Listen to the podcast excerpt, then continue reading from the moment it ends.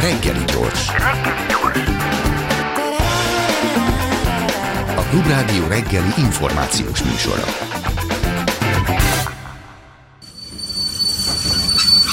Reggeli személy. Csikán Attila közgazdász, korábbi gazdasági miniszter a vendégünk. Köszönjük szépen, hogy eljött hozzánk. Jó reggelt kívánok!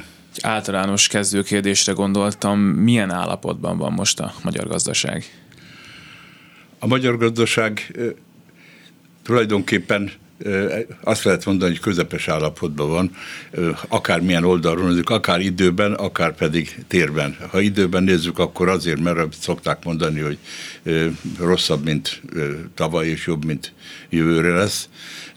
Térben pedig azért, mert ha a környező országokkal összehasonlítjuk, akkor vannak olyan országok, ahol jobban állnak, vannak olyanok, amelyek kevésbé. Tehát ilyen értelemben ez megközelítés kérdés, hogy ezzel elégedettek vagyunk-e, vagy nem, mert hogyha azt gondoljuk, hogy nekünk jó itt középen, akkor megelégedettek lehetünk, ha viszont szeretnénk valahová haladni, akkor ez nem biztos, hogy jó nekünk. Igen, hogyha jobb, mint jövőre lesz, az, az nem annyira jó hír, és az látszik, hogy nem is nagyon szeretnénk, vagy legalábbis nincsenek olyan intézkedések, amelyek ebből kizökkentenék az országot. Most akkor álltunk egy ilyen pályára, ami kicsit mindig csökken, vagy azért van ebből valamiféle kiút? Ugye a helyzet az az, hogy Magyarország hosszú ideje, viszonylag hosszú ideje elfoglal egy helyet a a világ országainak a mezőnyében, azon belül, ami közvetlenül érint bennünket, vagy érdekel a közép-kelet-európai mezőnyben, és ez a hely ez többé-kevésbé változatlan. Én ugye fő foglalkozásban most versenyképesség kutatással foglalkozom, és hát mindenki ismeri valószínűleg, akit érdeklődik ilyesmi iránt, hogy rengetegféle ilyen rangsort készítenek a világban afelől, hogy az egyes országok különböző gazdasági meg társadalmi mutatók tekintetében hogyan állnak a világban. Magyarország szinte valamennyi olyan mutatóban, amelyet hasznosan lehet nézegetni, valahol a 40. és az 50. hely között van a világ országai között. Ezek a rangsorok általában minden olyan országot tartalmaznak, ahonnan lehet adatot nyerni, tehát egy ilyen 130-tól 180-ig terjedő ország, de ugye a vége az, az annyira bizonytalan, hogy bennünket csak mondjuk az eleje érdekel, azért, és hát azt lehet mondani, hogy ezeknek a rangsoroknak a, a, az első harmadának a végén, vagy a, a már középső harmadának az elején foglalunk helyet. De azt is hozzá kell tenni, hogy nagyjából minden olyan ország megelőz bennünket ezekben az rangsorokban, amikhez szeretnénk magunkat hasonlítani, és hát ugye ez a, jelenti ugye azt a, annak az állításomnak, mondásomnak az alapját, hogy ugye nem állunk, nem állunk jól. De valóban igaz, hogy egy viszonylag stabil helyünk van amikor a versenyképességről beszélünk, akkor egészen pontosan mire gondolunk? Egy gazdaságpolitikára, a vállalatokra, amik az országban vannak, a munkaerőre, hogy az milyen képességű, mennyire hatékonyan dolgozik, vagy erre így mind? Hát a, a versenyképesség az tehát, tulajdonképpen két oldalról értelmezhető, és mind a kettő fontos. Az egyik a, a társadalmi jólétnek a különböző mutatói, a másik pedig a termelékenység. Az a, a mód, vagy hatékonyság, amivel azt a bizonyos szintet, amit elértünk, azt sikerült megvalósítani. Na most a társadalmi jólét mérésére, hogy, hogy mikor mondhatjuk azt, hogy versenyképesek vagyunk, nagyon szintén nagyon sokféle mutatót lehet használni, használni. Ezek tekintetében ugye az egyik jellemző az az ingadozás, tehát azt, hogy mondjuk a sokat cidott GDP, amelyik még mindig közgazdász szempontból nézve egy hasznos mutató. Ugye az egyik évről a másikra is viszonylag ingadozik. Ebből a szempontból Magyarország egy várható helyet foglal el ezekben az években, és hát ilyen szempontból még az is lehet, hogy jövőre jobb lesz a, a teljesítményünk. A másik mutató halmaz az a társadalomnak a helyzetét mutatja, és a versenyképességnek az a nagyon fontos sajátossága van más gazdasági mutatókhoz képest, hogy igyekszik magába foglalni minél több olyan társadalmi jelenséget, ami ahhoz, hogy a hogy a közvélemény jónak tarthassa a helyzetét, tehát a jólét, társadalmi jólét szempontjából fontos, azok szerepeljenek a megfontolásokban. Na most ilyen szempontból hazánk sajnos ugye már sokkal rosszabbul áll, mert azok a mutatók, amelyek a, mondjuk a humán szférát jellemzik, és itt gondolok elsősorban az oktatásra, meg az egészségügyre, ilyen szempontból hát közismerten meglehetősen rosszul állunk. Tehát amiközben egyik mutatóhalmazban a gazdaságot szigorúan közvetlenül jellemző mutatókat illetőleg egy ingadozó középső helyet foglalunk el a környező vagy összehasonlítható országok között, addig azokban a társadalmi mutatókban, amelyek mondjuk az iskolázottsággal, vagy éppenséggel a születéskor várható időt, élettartamban, meg más hasonló társadalmi mutatókkal kapcsolatosak, ott kifejezetten rosszul állunk ami pedig úgy hangzik, mint ami legalább annyira fontos, miközben ön is említette, hogy e a gazdasági rész akár javulhat is, illetve a legutóbbi versenyképességi rangsorban is Magyarország ugyancsak egy helyezés, de valamennyit javított a pozícióján, tehát összességében hogy lehet az, hogy amiközben a társadalmi oldal az ilyen szinten süllyed le, azért mégis mi versenyképességben össze, összképet nézve haladunk előre valamilyen szinten? Hát én inkább azt mondanám, hogy tartjuk a helyünket, mert ugye, ahogy mondottam, hogy mind 40-50 között, és ott az elmozdulások egyik évről a másikra nem tudnak olyan jelentősek lenni, hiszen társadalom gazdaságnak a fő hát mutatói, tényezői nem változnak egyik évről a másikra akkorát, hogy ezeknek az éves különbségeknek nagy jelentőséget tulajdoníthatnánk. Ezek a mutatók, mondjuk a, amelyeket amelyekre gondolom ön is gondol, az IMD-nek vagy a világgazdasági fórumnak a mutatói egyik 110, a másik 300 mutatóból áll össze. Tehát ezen belül, hogyha most mondjuk valamilyen mutató romlik, akkor annak az összhatása az nem tud akkora lenni egyik évről a másikra, hogy nagyon sokat számítson. Ilyen szempontból, ami, ami engem, mint társadalomtudományokkal foglalkozó embert zavar, ugye az az, hogy a 90-es évek ö, ö, végén, a 2000-es évek elején ezekben a mutatókban a volt szocialista országok között mi voltunk az első helyen, és a, a globális rangsorban is tizenvalahány helyen korábban előbbre voltunk. Most már ugye Bulgária és Románia kivételével minden volt közép-kelet-európai ország előttünk van ezeket a mutatókat illetőleg. Tehát ezek ugyan persze nem sok helyezést jelentenek, de azért hosszú távon egy ilyen 10-20 éves távlatban mutatnak egyfajta elmozdulást. Az, hogy az országnak a, a, a versenyképességi szerkezete, és hát ezáltal mondhatom azt is, hogy a társadalmi fejlődés menete az, az sokkal inkább hasonlít ugye ezokhez a tőlünk keletre lévő vagy délre lévő volt szocialista országokhoz, mint akár a velünk együtt indult Szlovéniához vagy Szlovákiához, nem beszélve a balti államokról. Van-e magyarázata arra, hogy ez miért alakult így?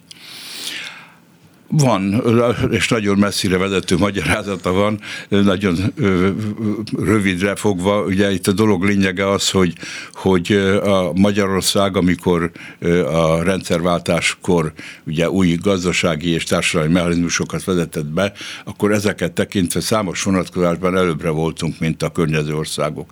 Hiszen hát, a társadalom nagy része már nem emlékszik rá, de az idősebbek igen, ugye, hogy azért a, a legvidámabb barak címet kiérdemeltük így, így a, a társadalmi közhangulat vonatkozásában, és hát nyugodtan mondhatom ugye azt, hogy a piacgazdasági elemeknek a bevezetésével is lényegesen előbbre jártunk, mint más volt szocialista országok.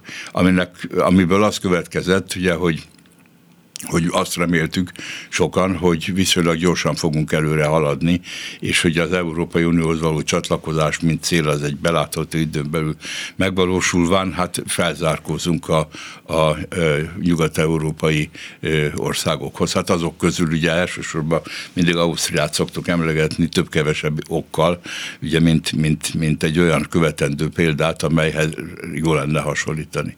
Na most ugye ez, ez nem jött be tulajdonképpen hogy miért. Ennek nagyon sok társadalmi, meg gazdasági oka is van. Főként én arra hívnám fel a figyelmet, ugye, hogy, hogy egy olyan politikai struktúrát alakítottunk ki, ahol a rövid távú megfontolások, politikai megfontolások rendre felülírták a hosszú távú elképzeléseknek a súlyát, a szerepét, és hát ennek kapcsán letértünk olyan pályákra, ha úgy tetszik, amelyet, amelyet korábban nem is gondoltunk. Hát ennek most a legvége ugye az az Európai Unióhoz való viszony, ugye ami a kívánatos világok legjobbikának látszott, bármint az adott lehetőségek halmazán belül, annak idején az induláskor, most pedig már azon vakarjuk a fejünket, hogy benne akarunk-e maradni, vagy nem. Hát vagy legalábbis vannak ehhez hasonló megnyilvánulások, például amikor azt mondja a Nagy Márton gazdasági miniszter, hogy fel kell készülnünk arra, hogy nem jönnek uniós források, illetve azt is mondta, hogy az uniós források hiányoznak a magyar gazdaságból, de annak finanszírozásában nem dominánsok. Azért ezt kijelenthetjük, hogy nem igaz, ugye? Hát a, az, hogy nem dominánsak, az, azt még alá is lehet húzni, mert ugye az összességében a gazdaságban előforduló összes pénzhez képest azért nem, nem domináns. De hogy a, a, a közgazdás számára mindig az számít, ami a különbséget okozza, ami a határon van.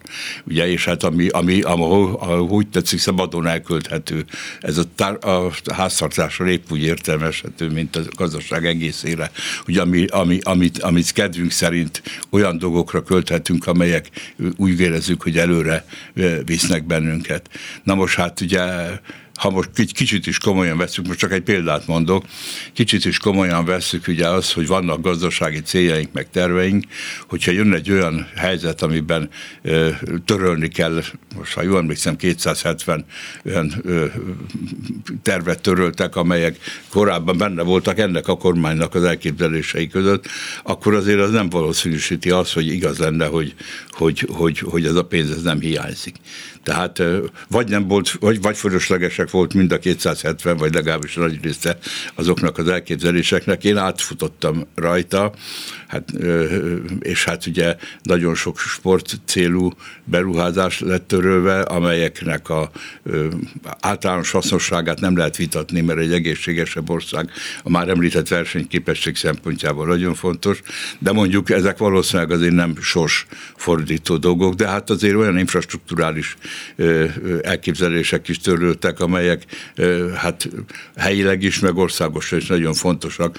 Az egész Békés Csaba Gyulai környéknek a, a, az infrastruktúrális fejlesztése például a kokáért, most annélkül, hogy konkrétan értenék hozzá, bátran mondhatom, hogy ha egy végignézem, hogy ezt is kiúzták, ezt is kiúzták, ezt is kiúzták, ha én helybéli lakos lennék, akkor igen szomorú lennék. Az uniós források felhasználásáról mindenképpen beszéljünk még később, de hogy ha már megemlítette ezeket a kihúzott beruházásokat, azért a magyar államnak a gazdaságpolitikája, a kormánynak, ha úgy tetszik, azért nagyon épült arra, hogy a magyar állam épít mindenféle dolgot, és hogyha most ezt nem csinálja, lehúz dolgokat, és mellette még mindenféle adókat vet ki pluszban, hogy legyen költségvetési bevétele, akkor az ember elkezd aggódni, hogy akkor valami nagyon nagy baj van, és adott esetben tényleg hiányoznak ezek az uniós források, meg még más is, mert hogy ez nagyon nem jellemző a kormányra. Inkább az a jellemző, hogy még épít valamit, hogy legyen belőle GDP.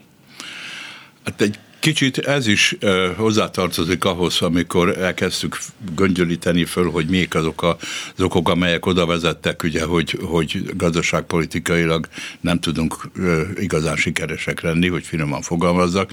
Ugye, és ez az egyik, hogy én azt gondolom legalábbis, hogy a, a, a gazdasági fejlődésünket elvileg hibás alapra helyezzük akkor, amikor amikor a, a, ezeknek a, a növekedésnek ezeket a reál hordozóit helyezzük előtérbe. Most egészen biztos vagyok benne, hogy nem csak az elfogultság szól belőlem, amikor az, mert ugye egyetemi oktató lévén az oktatás és a, a, a szellemi szféra iránt ugye különös pozitív affinitással rendelkezem. Tehát, de nem csak ez az elfogultság szól belőlem, hogyha azt mondom, hogy, hogy a 21. század nem arról szól, hogy hogy, hogy építkezzünk, nem munka alapról szól, hanem egy szellemi alapról szólna. Tehát a, ha, ha én gazdaságot fel akarnék fejleszteni hosszú távon, akkor elsősorban ezt a humánszférát fejleszteném. Félreértés ne essék, nem azt jelenti, hogy nem tartom fontosnak azt, hogy, hogy épüljenek, pláne infrastruktúra szempontjából. Ugye azok a, a beruházások, amelyek hát javítják, tényleg javítják a helyzetet, de, de a hosszú távú jövő szempontjából én azt gondolom, hogy a helyes út az, az a humán szférába történő beruházás lenne, és egyáltalán ugye azoknak a, a, a globális trendeknek a figyelembevétele, amelyek úgy tézik, hogy meghatározzák a, a világot. Mondjuk mindenek előtt én személy szerint azt gondolom, hogy nagyon kevéssé fordítjuk a figyelmünket a, a mesterséges intelligencia, a digitalizáció, a, az automatizáció és egyáltalán informatika felé, miközben hát ugye nem hiszem, hogy magyarázni kellene, hogy hosszabb távon ezek mennyire befolyásolóak. Az, hogy humán szférába kell befektetni magas hozzáadott értékű iparágakat kellene Magyarországra hozni, ez nagyon-nagyon régen, nagyon sok szakértő mondja, és én biztos vagyok benne, hogy a kormányhoz is eljutott már ez, és hogy valamilyen szinten ők is tisztában vannak ezzel, mégis továbbra is hát mondhatni DAFKE, de inkább valamiféle félreértelmezett elv alapon továbbra is nyomják ezt a munkalapú társadalmat, ami nyilvánvalóan nem fog versenyképességben előre, előrébb vinni semmilyen szinten sem. Lehetséges egy olyan gazdasági válság, egy olyan krízis állapot, amikor egyszer csak újra kell gondolni ezt az egészet a kormánynak, annak ellenére, hogy nyilvánvalóan sokkal egyszerűbb idézőjelben munkalapú társadalmat teremteni, mint előről kezdeni egy új gazdasági rendszer képítését, egy új oktatási alapoknak a lefektetését. Ugye az, hogy előről kezdenénk, az talán egyszer regatott a rendszerváltáskor bizonyos dolgot előről kezdjünk. Ugye nem nagyon lehet elgondolni valami ilyen radikális drámai fordulatot, amikor egyszer csak a gazdaság politika, vagy pláne a politika ugye egy, egy ilyen radikális fordulatot vet. Nyilván politikai változások elképzelhetőek, és azok eltolják a gazdaságot egyik vagy másik irányba. És hát én azt hiszem, hogy arra, arra van lehetőség, hiszen, mármint arra, hogy ilyen szempontból jelentősebbnek tekintsük a szellemi irányokat és a humán fejlődés, mint eddig. De hát ugye ahhoz egy nagyon komoly politikai elszánás, meg főként egy politikai, egy, egy, egy gazdaságpolitikai stratégiára lenne szükség. Az igazság az, hogy hosszú ideje nincsen gazdasági stratégiánk, legalábbis én ugye ezzel elég sokat foglalkoztam életemben, nem állítom, hogy mindent értek, ami ezen a területen létező, hogy is mondjam, elmélet vagy felvetés, de azért annak, hogy valami cselekvés sorozatról azt mondjuk, hogy stratégia van mögötte, annak kritériumai vannak. Tehát az, lehet látni, hogy valamilyen irányban hogy elindultunk. Na most itt irányok kilettek jelölve, mondjuk például a munkaalapú társadalommal, és hát a, a, akkor, amikor a gazdaságunk a rendszerváltás után indult a maga pályáján, és azt hangsúlyoztuk, köztük én is, tehát nem akarom azt mondani, hogy világosan lehetett mindent látni, hogy ugye Magyarország egyik versenyelőnye a, a, a relatíve jól képzett és relatíve olcsó munkaerő. Na most közben ugye ez akkor valamilyen, egy, egy darab darabig talán még igaz is volt, de nem szolgálhatott a, a hosszú távú fejlődés alapjául, mint ahogy azt a körülmények bizonyították.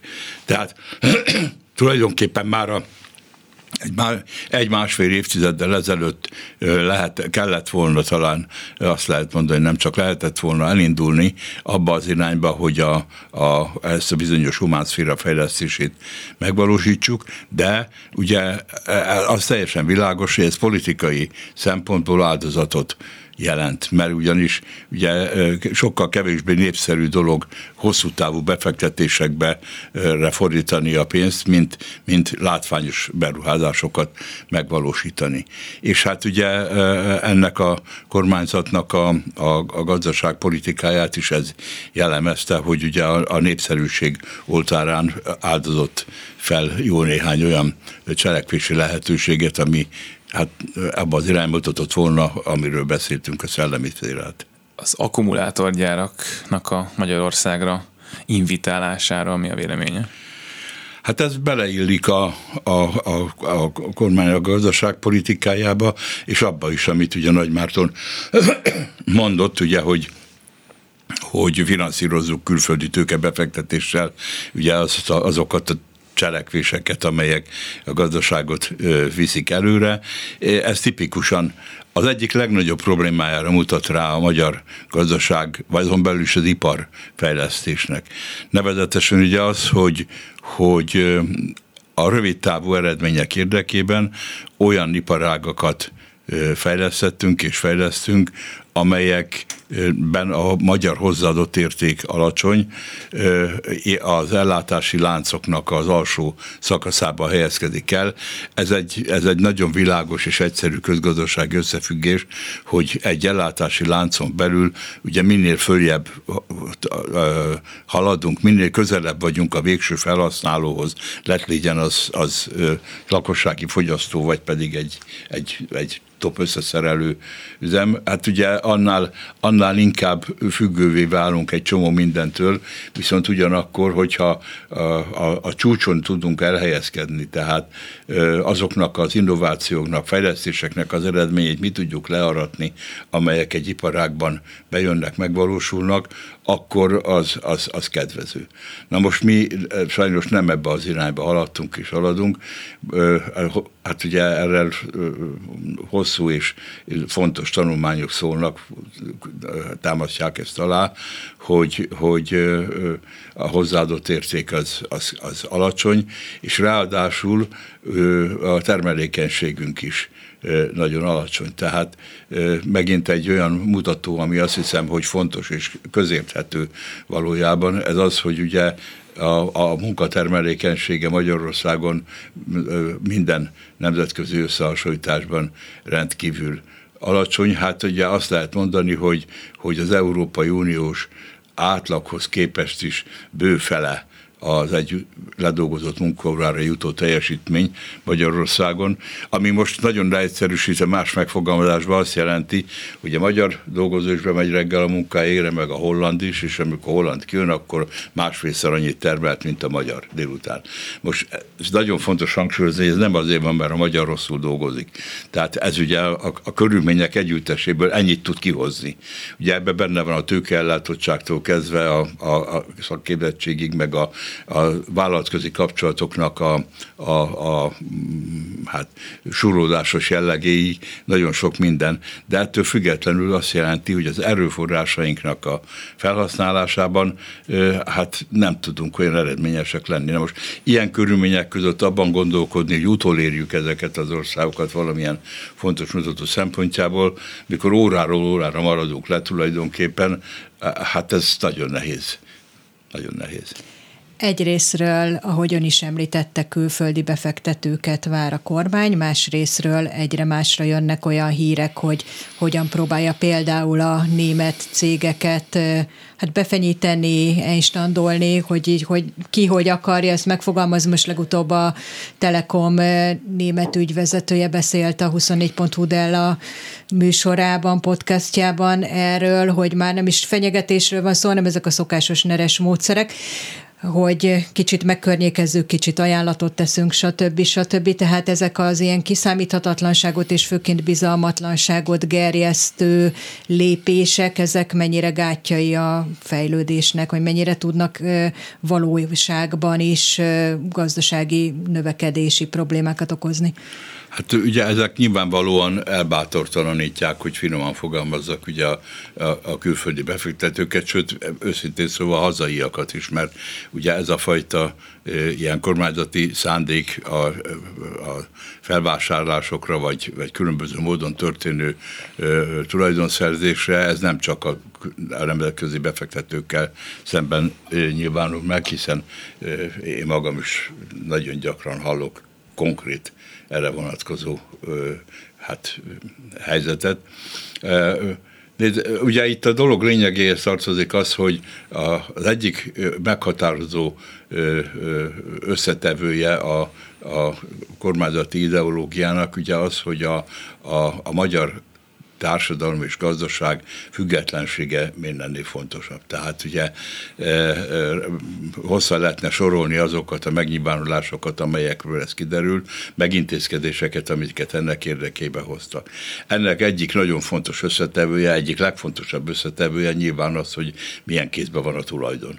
Tehát ugye ezért aztán az, hogy a, a magyar kézben legyen a tulajdon nagy része, minél nagyobb része, ugye ez a törekvés nyilvánul meg, és hát ezen belül ugye a, a, a, a a tulajdon koncentrációnak egy olyan mértékét látjuk, aminek szintén megvan a maga társadalompolitikai háttere, hiszen elég gyakran hallottuk és halljuk azt, hogy ugye meg kell teremteni a nemzeti tőkés osztályt, a nemzeti középosztályt, vagy felső középosztályt, amelyik ugye aztán azt a stabilitást és a függetlenséget biztosítja.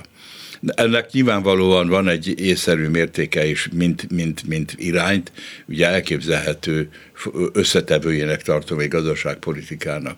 Ugyanakkor viszont a világ, ugye, amelyik akárhogy is veszük, a nemzetközi együttműködések irányába halad, ha ezt nem hívjuk globalizációnak, nem hívjuk integrációnak, akkor is. Tehát erről nem lehet lemondani, és a nemzetközi hát vérkeringésbe való bekapcsolódásnak az egy nagyon fontos összetevője, hogy, hogy a, a, akik ide bejönnek, meg gazdasági cselekményeket akarnak végrehajtani, azok stabilen jól érezhessék magukat.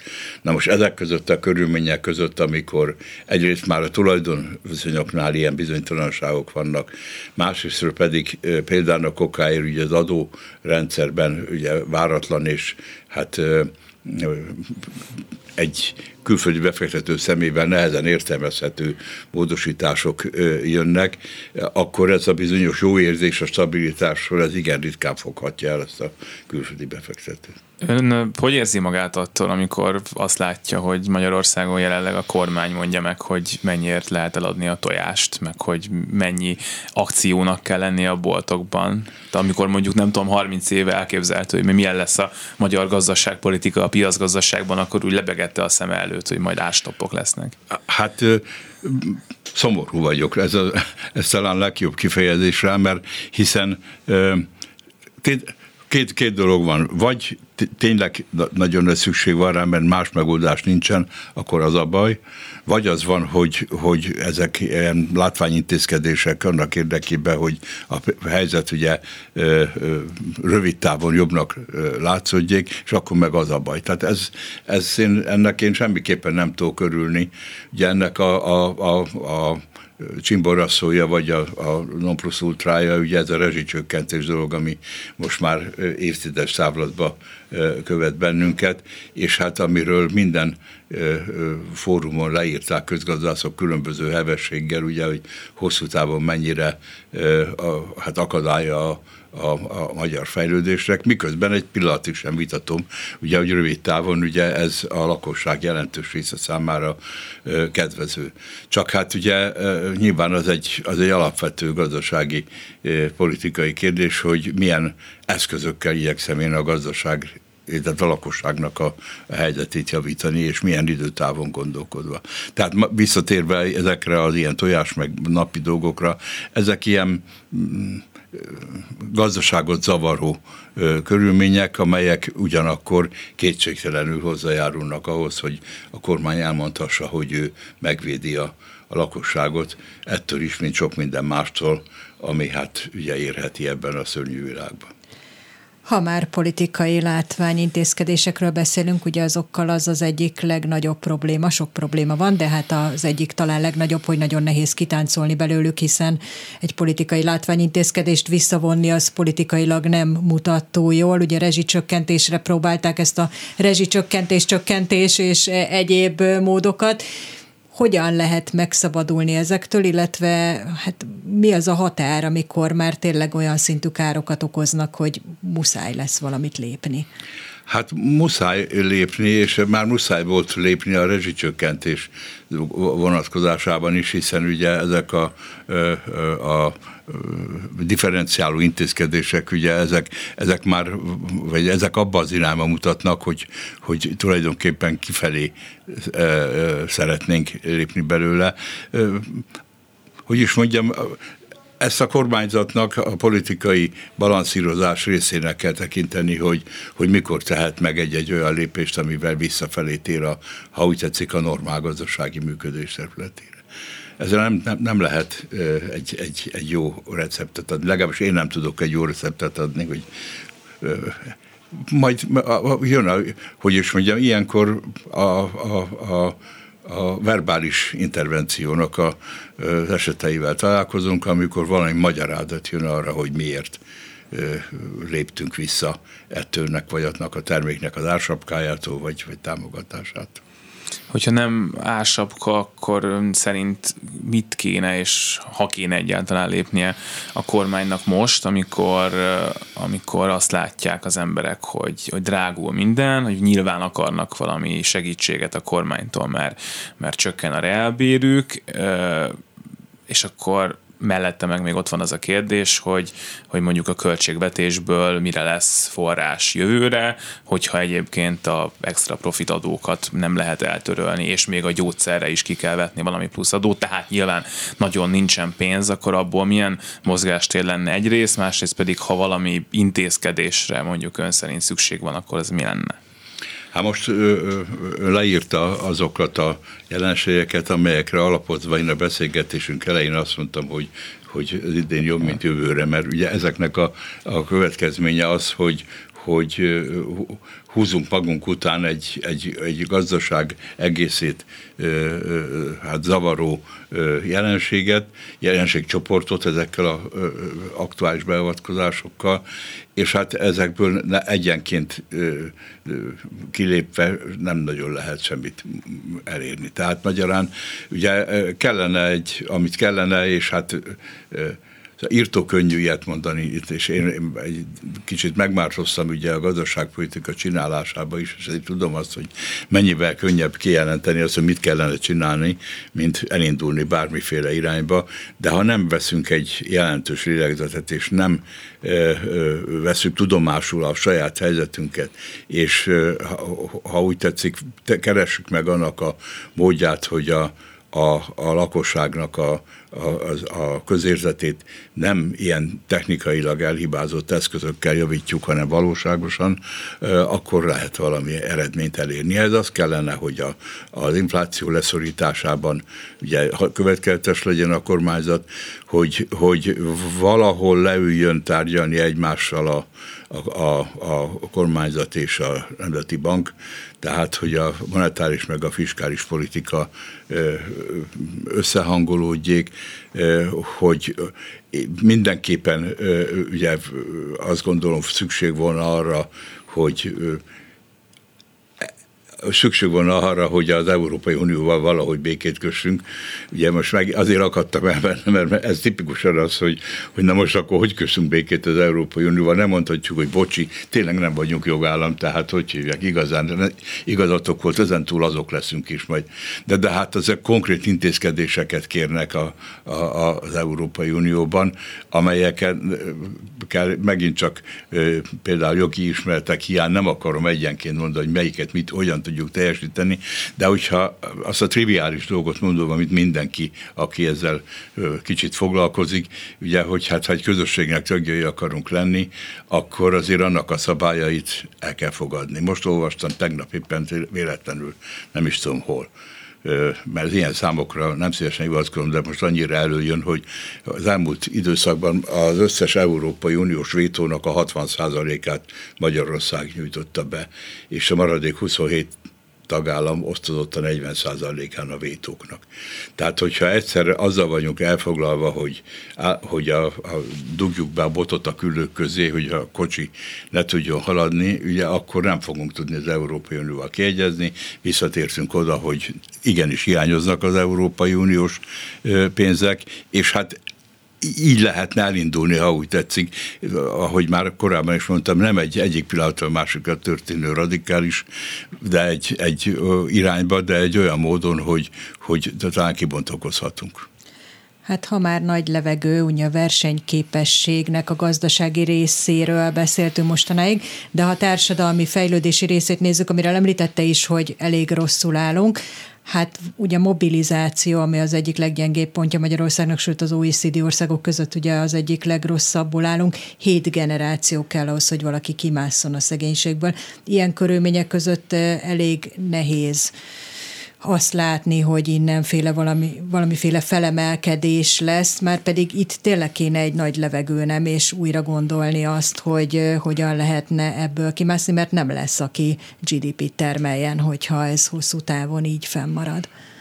Hát én ugye életemet tulajdonképpen végig az oktatási, azon belül felsőoktatási szférában töltöttem, és e, ezen folyamatban mindig is a egyik legnagyobb kérdésnek tekintettem a társadalmi mobilitásnak a, jelentőségét, és az, hogy, hogy, hogy segítsük azt, hogy az emberek ugye ki tudjanak emelkedni.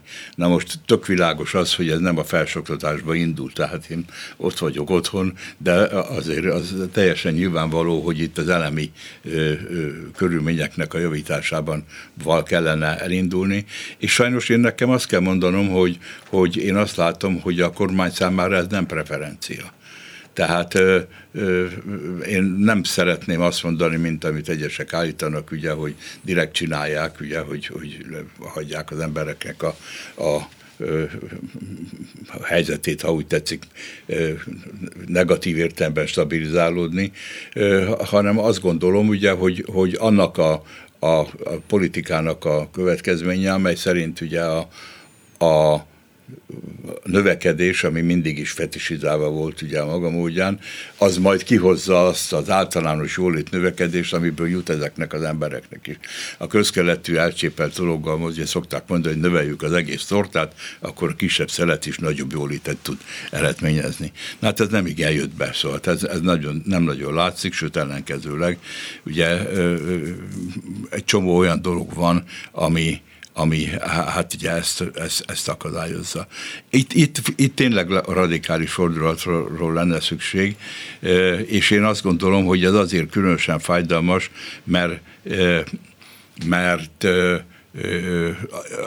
ha számolunk egy kicsit, akkor rájövünk, hogy, hogy e, e, e nem kellene felfordítani a, a, a költségvetésnek a szerkezetét. Tehát magyarán szólva az oktatásra fordított rész az összköltségvetésen belül nem képez egy akkora részt, hogy annak az a, akár radikális változtatása is ö, ö, felborítaná az egészet. Hozzá kell tenni, hogy itt messze nem csak pénzről van szó, ugye ez nagyon-nagyon fontos hangsúlyozni, és itt a pedagógus ügyekben is, ö, meg egyébként az egészségügyekben is ö, az érintettek mindig hangsúlyozzák, hogy ne, nem egyszerűen arról van hogy kicsi a fizetés.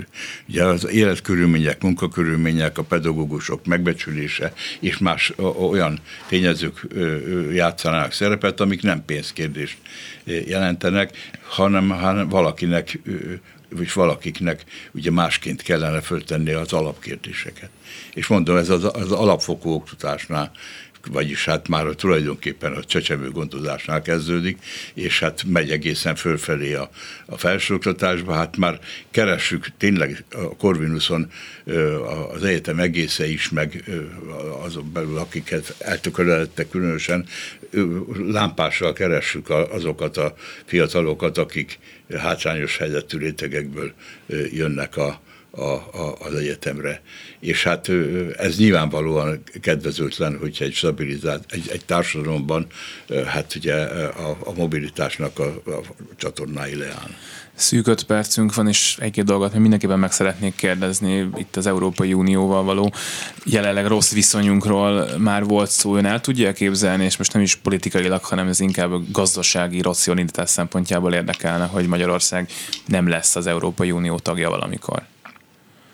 Hát el tudom képzelni, de ez rémálomnak számít, és nem is tartom reálisnak. Tehát hogy is mondjam, ez egy olyan méretű katasztrófa lenne, amit, amit, amit nem tudok komolyan elképzelni. Tehát úgy érzem, hogy ez, ez messze menőleg, olyan messze menőleg nem érdeke a politikának sem, minden retorika ellenére, hogy, hogy hogy ebbe, ebbe az irányba nem ö, tud, akarunk messzire menni, és hát a, megint csak minden retorika ellenére az Európai Uniónak is érdeke, hogy bennünket ö, megtartson. Tehát itt, itt itt éjszakadás földindulásnak kell bekövetkezni, és hát azt én nem, nem nagyon, ezt, ezt nem vizionálja az ember, mert az, az, az katasztrófa. És akkor mi a kiút, hiszen ön is említette, hogy elég nehéz azt mondani, hogy bocsi, mégse vagyunk jogállam, láthatóan a jogállamisági feltételek teljesítésénél is inkább egyfajta megúszásra játszik a kormány, hogy játsszuk el, hogy van integritás hatóság, játsszuk el, hogy van rendes igazságügyi reform. Mi az a kényszerítő eszköz, ami mégiscsak, mert ezek szerint a pénz nélkül is, hát legalábbis azt kommunikálják, hogy megvannak, akkor mi az a kényszerítő eszköz, ami rá tudja venni a kormányt, hogy mégiscsak próbáljon meg picit európérebb módon viselkedni. Hát itt, a, ami a pénzt illeti, itt térjünk azért arra egy pillanatra vissza, hogy én azt gondolom, hogy ez egy hamis állítás, hogy mi az Európai Uniós pénzek nélkül vidáman ellubickálunk. Tehát magyarán szóval azok a pénzek nagyon is, nagyon is kellenek. Hát amennyiben egyáltalán akarunk valamilyen fejlődésről beszélni. Ez az egyik része a dolognak. A másik a, a, a kérdésének a, a lényegéhez, hogy, hogy ugye az a politikának egy olyan szintje, amiben inkább politikatudósra kellene beszélgetni, hogy hogyan lehet azokat a manővereket végrehajtani, amit a politika, és nem csak Magyarországon, ugye előszerette alkalmaz, hogy hogy úgy csinálunk, mintha csinálnánk, aztán tulajdonképpen valamennyire csináljuk, de nem annyira, és akkor azt mondjuk, hogy csináltuk. Tehát magyarán ugye ez a, ez a manőverezés, ez, ez azért nem csak a magyar politikának a sajátja. Látni kell az, hogy mi ebben, úgy érzem, most egy kicsit messzebbre mentünk annál, mint amit az, az Európai Unió el akar fogadni, de itt azért a politikának óriási mozgástere van a manőverezés szempontjából. Van jó néhány gazdasági minisztere most már Magyarországnak, és kíváncsi lennék, hogy egyrészt mit gondol róluk, meg arra is, hogy, hogy kikérik-e még a döntéshozók a véleményét valahol, valamilyen fórumon. Hát a, egyszerűbb a válasz az utóbbi kérdésre, mert az, hogy nem, tehát nincsen semmifajta ilyen, ilyen kapcsolat. Az, első részét illetőleg én azt gondolom, hogy a gazdaság irányításunk intézményi rendszer az túl van bonyolítva, tehát túl sok fórum mond, túl sok minisztérium, túl sok helyről foglalkozik kérdésekkel, ugye, és ez, ez egyrészt koordinációban problémát jelent, másrészt pedig ugyanakkor a sok bába közt elvész a gyerek dolognak a tipikus esete, mert Magyarország GDP-ének a 10-12 százaléka az a, a logisztikából származik, és Magyarországon egyáltalán nincs olyan szervezeti egység a gazdaság irányításban, amelyik, hogyha azt mondanánk, hogy ki az, aki a logisztikával foglalkozik, fiúk, lányok, akkor arra föltenni a kezét. Tehát ezt arra mondom, ugye, hogy, hogy az, hogy nagyon sokféle, nagyon sok irányba, de nagyon sok mindennek nincs igazán jó gazdája. Az még érdekelne, hogy amennyire lehet tudni a miniszterelnök tisztelettel gondolt önre, legalábbis régebben. Mikor voltak utoljára valamilyen kapcsolatban?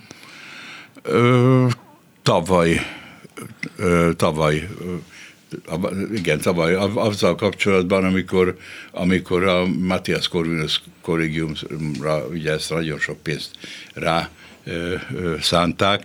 Ugye én akkor felkerestem a miniszterelnök urat azzal is fogadott, ugye, hogy a, a, a Magyarországon unikumként és nagyon erősen működő szakkollégiumoknak, a, amelyek egy más ideológiai alapon, más módszertani eszközökkel próbálnak tehetségadolást megvalósítani, hogy hát nem tud lehet egyensúlyt teremteni 300 milliárddal, amit az MCC kapott, de, de hogy valahogy azért ezt is érdemes lenne mérlegelni. Ő azt mondta, hogy igen, és valóban ez, ez így van, és azt mondta, hogy utána szóval kiadta feladatként a szájásikadt a rendszerben a, a dolog. Tehát, hogy fel tudná még hívni, hogyha mondjuk valami olyat látna a gazdaságban, ami Hát őt nem, nem de a titkárságon keresztül talán igen. Köszönjük szépen, hogy itt volt. Csikán Attila közgazdász, korábbi gazdasági miniszter volt a vendégünk. Köszönjük szépen, hogy Köszönöm eljött. a meghívást. És ezzel véget ért a reggeli gyors elkészítésében segítségünkre volt eh, Simon Erika, Petes Vivien és Lantai Miklós. Elköszönnek a műsorvezetők. Herskovics Eszter. És Sálmeci János. Minden jót kívánunk. Reggeli gyors. Nem maradjon le semmiről.